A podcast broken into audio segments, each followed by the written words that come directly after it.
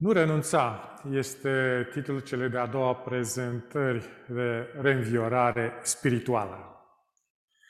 Ellen White scria în Revin Herald în 28 martie 1887 Cea mai mare și cea mai urgentă dintre toate nevoile noastre actuale este o redeșteptare adevăratei evlavii în rândurile noastre.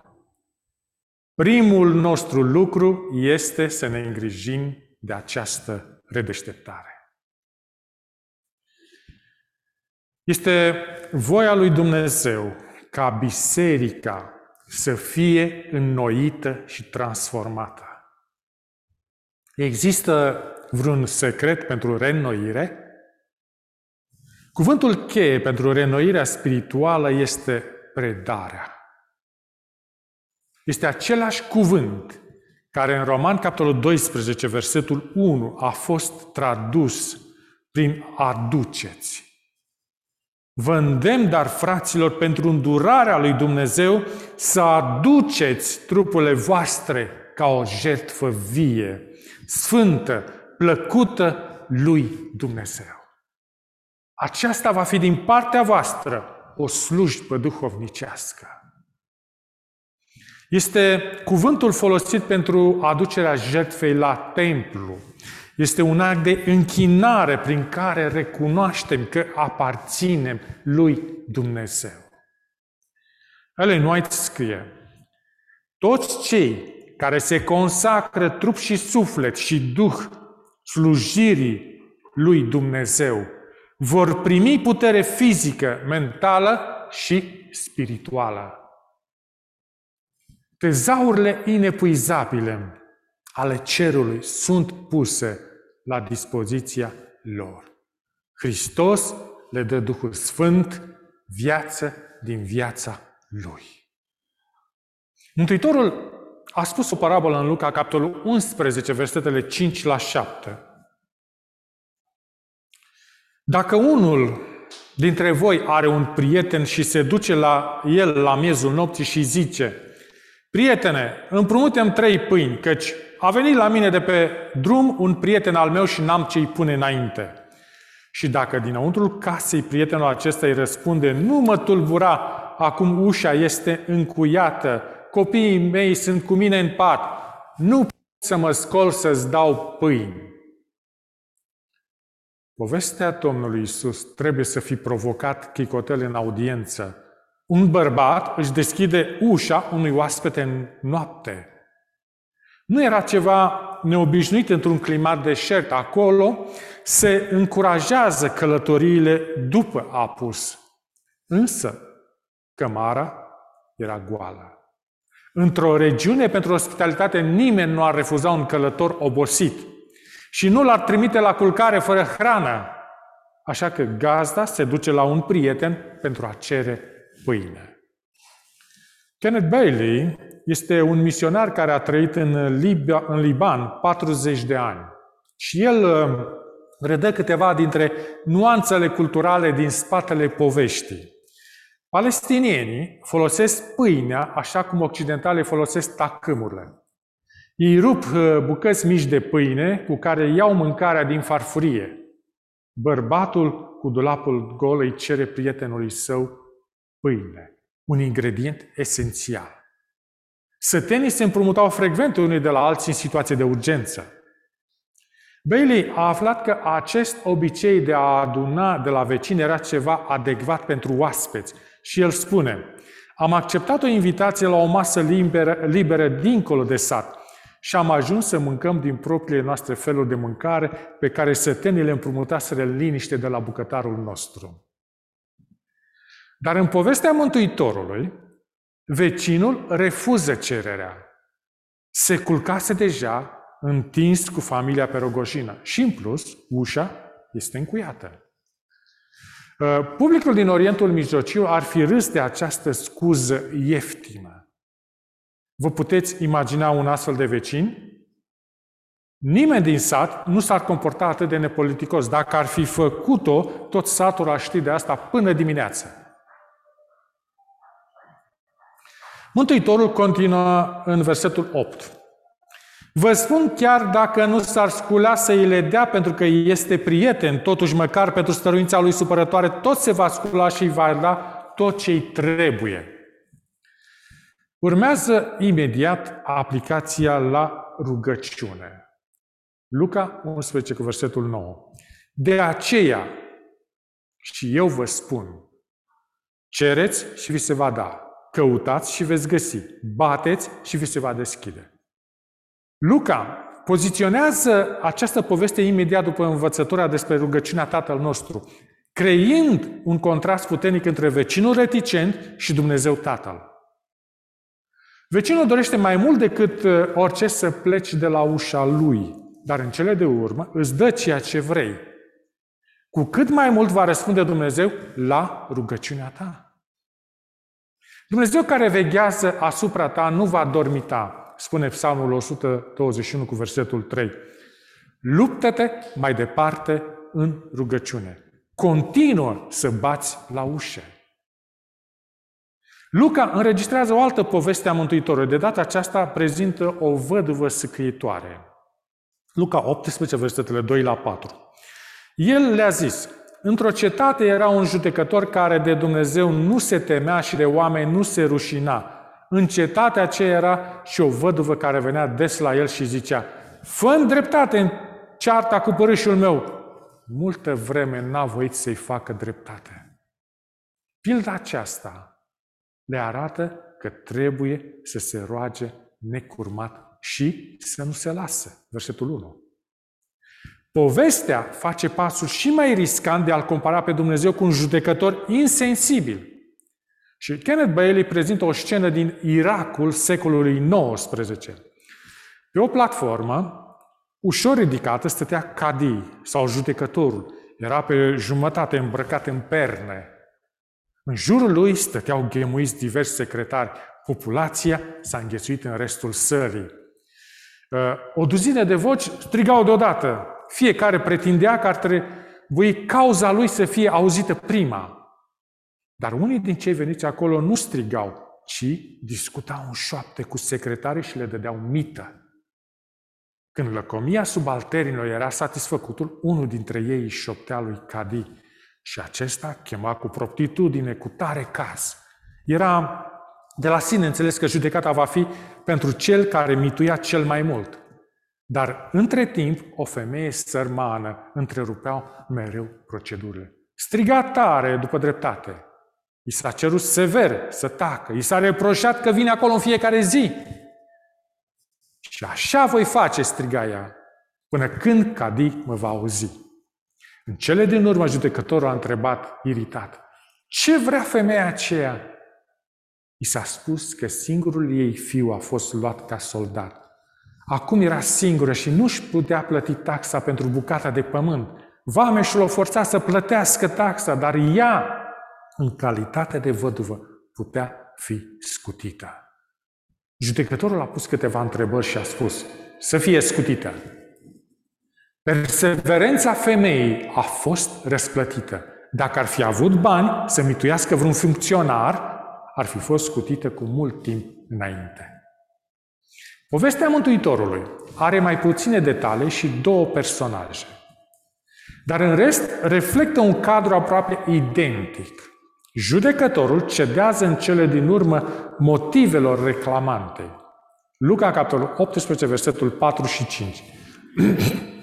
Dar în urmă și-a zis, măcar că de Dumnezeu nu mă tem și de oameni nu mă rușinez, totuși pentru că văduva aceasta mă tot necăjește, îi voi face dreptate ca să nu tot vină să-mi bată capul. Încă o dată, Mântuitorul prezintă o pildă a contrastelor. În rugăciunile noastre ne putem simți ca și văduva, singuri, neputincioși, victimele nedreptății. Adevărul este însă altul. Avem atât un avocat cât și o linie directă cu un tată iubitor. El nu are nimic în comun cu judecătorii insensibili din poveste. Când Dumnezeu pare să întârzie, putem suspecta lipsa lui de preocupare. Mântuitorul nu corectează concepția greșită, ne asigură de mila lui Dumnezeu. Luca, capitolul 18, versetul 7, 6 și 7. Domnul a adăugat, auziți ce zice judecătorul nedrept. Și Dumnezeu nu va face dreptate aleșilor lui care strigă zi și noapte către el, măcar că zăbovește față de ei, vă spun că le va face dreptate în curând. Însă vine întrebarea din versetul 8. Dar când va veni Fiul omului, va găsi el credință pe pământ? Ucenicii ar fi înțeles exact ceea ce a vrut să spună Mântuitorul. Tocmai le vorbise despre a doua venire. Dreptatea va domni cu siguranță într-o zi. Revenit în acea zi cu putere și slavă, Hristos va întoarce situația pe această planetă violentă. Va îndrepta orice rău, va restabili lumea la ceea ce a intenționat Dumnezeu să fie, o lume fără judecători nedrepți și văduve neglijate, fără sărăcie, suferință, răzvrătire sau moarte. La ani după ce a auzit această pildă, Apostolul Petru a scris, în zilele din urmă vor veni batjocoritori plini de batjocuri care vor trăi după poftele lor și vor zice, unde este făgăduința venirii lui? Căci de când au adormit părinții noștri, toate rămân așa cum erau de la începutul zidirii. 2 Petru 3 cu 4. Au trecut încă 20 de secole de așteptare. Condițiile acestei planete ne ispitesc și mai mult să renunțăm. Să ne pierdem credința într-un Dumnezeu puternic și iubitor. Mântuitorul a spus povestea văduvei săcăitoare pentru a ne învăța să ne rugăm mereu, să nu renunțăm. Versiunile mai vechi ale Bibliei aplică cuvântul inoportun la pilda văduvei. Uneori cererile noastre pot părea enervante, așa cum sugerează cuvântul inoportun. William Wilberforce a depus același proiect de lege an după an la Parlamentul Britanic. În cele de urmă, în timp ce Wilberforce zăcea pe patul de moarte, i s-a spus că Parlamentul a adoptat legea privind abolirea sclaviei. a murit trei zile mai târziu. Senatorul William Proxmire a ținut un discurs în fiecare zi la Senat. A rostit 3211 discursuri de-a lungul a 19 ani. Până când colegii lui au adoptat proiectul de lege care interzice genocidul. Martin Luther King Jr. a luptat pentru drepturile americanilor africani, ca toți oamenii să fie egali. El s-a adresat manifestanților mereu și mereu cu întrebarea. Până când? Cât timp va dura? Pentru ei, Dumnezeu trebuie să fi semănat cu judecătorul insensibil. Mântuitorul Iisus spune altceva. Spre deosebire de judecător, Dumnezeu are o toleranță infinită față de cerile noastre. Helmut Tilike spune că Dumnezeu oferă bisericii sale care se roagă un rol în guvernarea lumii. Giganții istoriei, spune el, gândindu-se la contemporanii săi Hitler și Stalin, trec cu pași mari pe scenă în iluzia că regizează istoria lumii. În realitate, ei nu sunt decât niște jucători care au voie pe scenă doar pentru o clipă. Puterea reală rezidă uh, în cei care percep istoria ca pe o istorie a lui Dumnezeu, care accesează o putere accesibilă doar celor care cer, caută și bat. Ne revoltăm împotriva dezordinei din lume în rugăciunea noastră. Refuzăm să uh, nu resemnăm, să ne resemnăm cu răul în rugăciune. Câți dependenți de alcool se roagă în genunchi pentru eliberare? Și apoi se ridică pentru a lupta în fiecare zi aceeași bătălie necruțătoare. Ispitirea persistentă obligă la rugăciune persistentă. Părinții se întristează în rugăciune pentru copiilor, hotărâți să trăiască autodestructiv. Ei trebuie să se roage necurmat și să nu se lase. Răul se profilează ca o mare poartă de fier. Rugăciunile ca un ciocan lovesc în ea. Rugăciunile noastre pot părea mici, dar avem promisiunea Mântuitorului că porțile locuinței morților nu vor birui. Cu siguranță, porțile vor cădea, sfărmându-se în bucăți, așa cum a căzut zidul Berlinului care a divizat Germania. De ce Dumnezeu acordă o asemenea importantă persistenței? Dacă mi se pare plictisitor să repet aceleași cereri, cu siguranță că Dumnezeu a obosit să le audă. De ce trebuie să continui să mă rog? De ce nu este suficientă o singură uh, cerere sinceră? Să căutăm indicii în Biblie pentru a vedea valoarea perseverenței. După ce Lazar a murit, cele două surori ale sale l-au acuzat pe Mântuitorul în Ioan 11, versetul 21 și 32. Doamne, dacă ai fi fost aici, n-ar fi murit fratele meu. Ele și-au dezvăluit durerea și frustrarea acumulate. Ellen White spune, întârziind să meargă la Lazar, Hristos avea un plan de îndurare față de aceia care nu-l primiseră. El a zăbovit pentru ca prin învierea lui Lazar din morți să poată da poporului său încăpățânat și necredincios o nouă dovadă că el era într-adevăr învierea și viața. Într-o altă scenă, o femeie cananită s-a ținut pe Mântuitorul pentru a-i vindeca fica suferintă. Ucenicii i-au spus Mântuitorului, trimite-o departe, căci continuă să strige după noi. Mântuitorul a vrut să le dea o lecție ucenicilor. Mai întâi a ignorat cererea femeii, apoi a contestat dreptul ei de a cere. Femeia însă a stăruit, iar Mântuitorul, impresionat, i-a îndeplinit dorința. Apoi a lăudat-o ca pe un model de credință. Lângă o fântână din Samaria, Mântuitorul a vorbit cu o femeie despre stilul ei de viață și a corectat concepția ei religioasă. Femeia a primit corecția și viața i-a fost transformată. Din aceste scene învățăm interesul lui Dumnezeu față de om. Întotdeauna este respectuos cu libertatea omului și nu răsucește brațul la spate. Dumnezeu vede persistența mea ca un semn al dorinței autentice. Căci când îmi doresc cu adevărat ceva pe plan fizic, mă străduiesc și persist. Arăt eu același spirit în rugăciune? Profesorul de teologie Jerry Sitzer vede persistența în rugăciune prin ochii unui părinte. Și el spunea, Copiii mei mi-au cerut multe lucruri de-a lungul anilor. Un CD, player, biciclete, barcă, mașină, case, vacanțe exotice. Le ignor cererile de cele mai multe ori. Totuși, când ei persistă, înseamnă că sunt serioși în legătură cu ceva.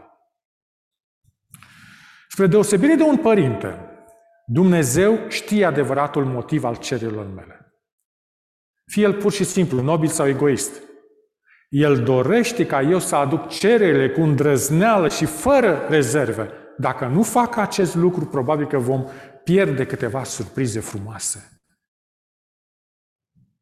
Ce s-ar fi întâmplat dacă cei 10 leproși, de, cei 10 bolnavi de lepră n-ar fi strigat la Domnul Isus pentru vindecare?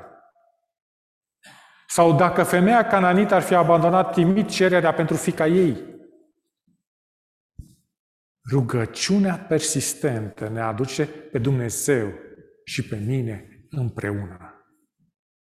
În timp ce îmi revărs sufletul lui Dumnezeu, descarc povara mea celui care o poate duce. Pe măsură ce îl cunosc pe Dumnezeu, învăț că El nu are nimic în comun cu un judecător nedrept sau cu un vecin zgârcit. Petrecând timp cu Dumnezeu, învăț să discern ce vrea El să facă pe pământ, precum și rolul meu în acel plan. Cicero a făcut o evaluare a scopului rugăciunii păgâne. El a spus, nu ne rugăm lui Jupiter să ne facă buni, ci să ne dea foloase materiale. Pentru creștini se aplică invers. Nu ne putem apropia de Dumnezeu cu un anumit beneficiu material în minte. Uneori, din fericire, îl primim. Prin actul rugăciunii, deschidem un canal pe care Dumnezeu îl poate folosi. Pentru a ne transforma, pentru a ne face mai buni. Rugăciunea persistentă mă schimbă, mă ajută să văd lumea și viața mea prin ochii lui Dumnezeu. Îmi dau seama că Dumnezeu are o imagine mai clară despre mine, despre ceea ce am nevoie. Când urmăresc cu insistență o persoană, de obicei încerc uh, să o conving să-mi adopte punctul meu de vedere. Vreau ca vânzătorul de mașini să accepte prețul meu. S-ar putea să mă apropie de Dumnezeu în același mod. Dar inevitabil constat că Dumnezeu este partenerul înțelept în relație. De fapt, constat că Dumnezeu a bătut și El la ușa inimii mele în modurile subtile pe care le ignor atât de ușor. În rugăciune îi aduc lui Dumnezeu preocupările mele sincere. Dar cu timpul s-ar putea să ies cu un set complet diferit de preocupări. Scritorul Henry Nouwen a concluzionat că a sta în prezența lui Dumnezeu timp de o oră în fiecare dimineață, zi după zi, săptămână după săptămână și lună după lună, într-o confuzie totală și cu o multitudine de distrageri, îmi schimbă radical viața. A învățat smerenia și dependența. Și după ore de rugăciune persistentă, fără niciun semn evident de rodnicie, și-a dat seama că o voce mică și blândă vorbise într-adevăr în tot acest timp. Teologul danez uh, Soren Kierkegaard a spus Ușile rugăciunii nu îl schimbă pe Dumnezeu, dar îl schimbă pe cel care se roagă. Poate că uneori schimbările interne fac posibil răspunsul pe care îl căutăm atât de mult. Rugăciunile persistente ne conduc într-o stare spirituală care se ocupă cu lucrurile lui Dumnezeu.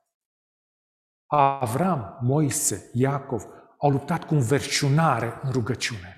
Aparent, lupta cu Dumnezeu dezvolta în ei calități, calitățile asemănătoare cu Dumnezeu, pe care Dumnezeu le dorise tot timpul la ei.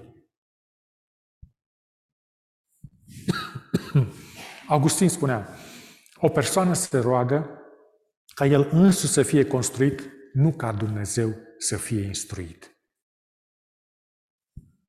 Un filozof întreba, nu este cel mai mare dezastru posibil când te lupți cu Dumnezeu să fii bătut? Altfel spus, ceea ce pare o înfrângere la momentul respectiv să fie o victorie de durată.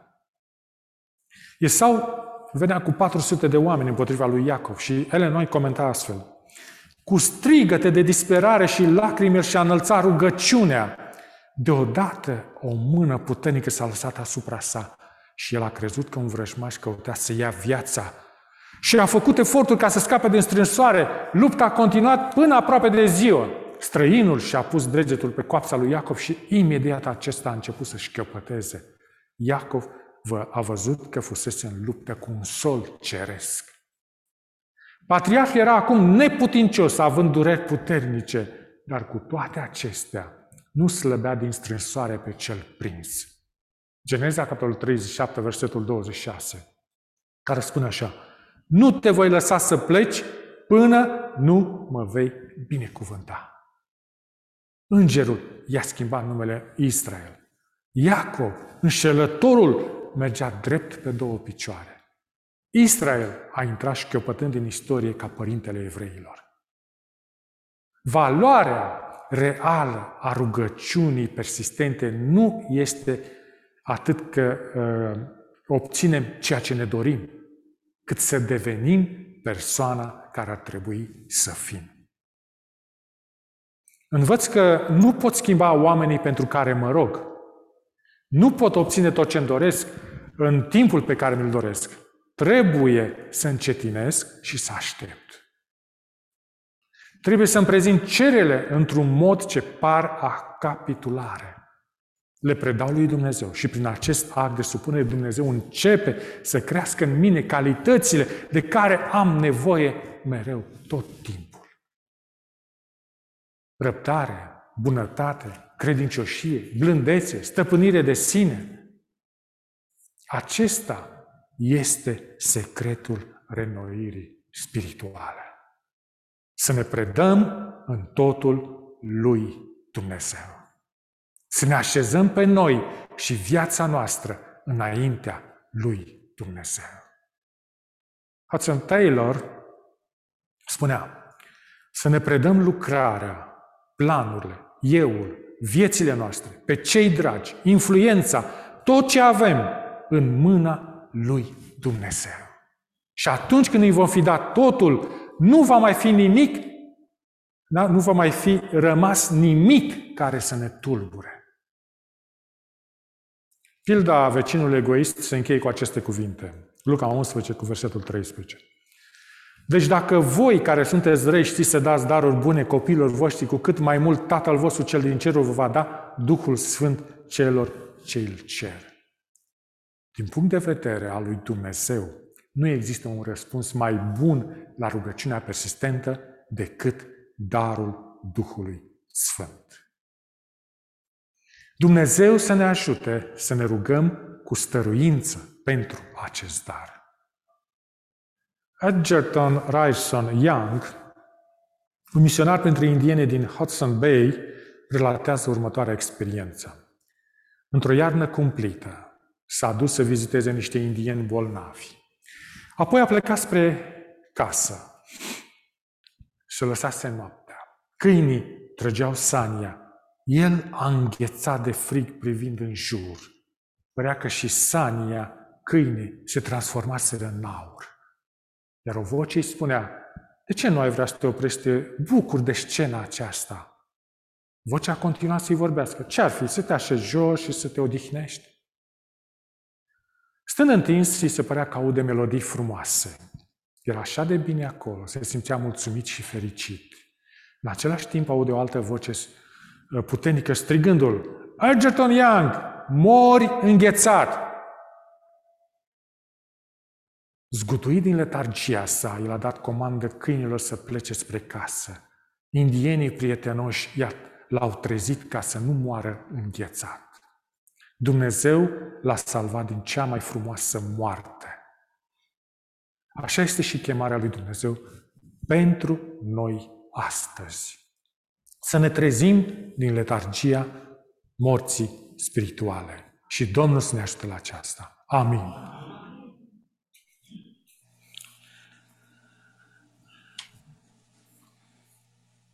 În numele Domnului Hristos să închidem serviciul divin cu imnul 261, voința și înfăptuirea. Toate cele trei strofe le vom cânta.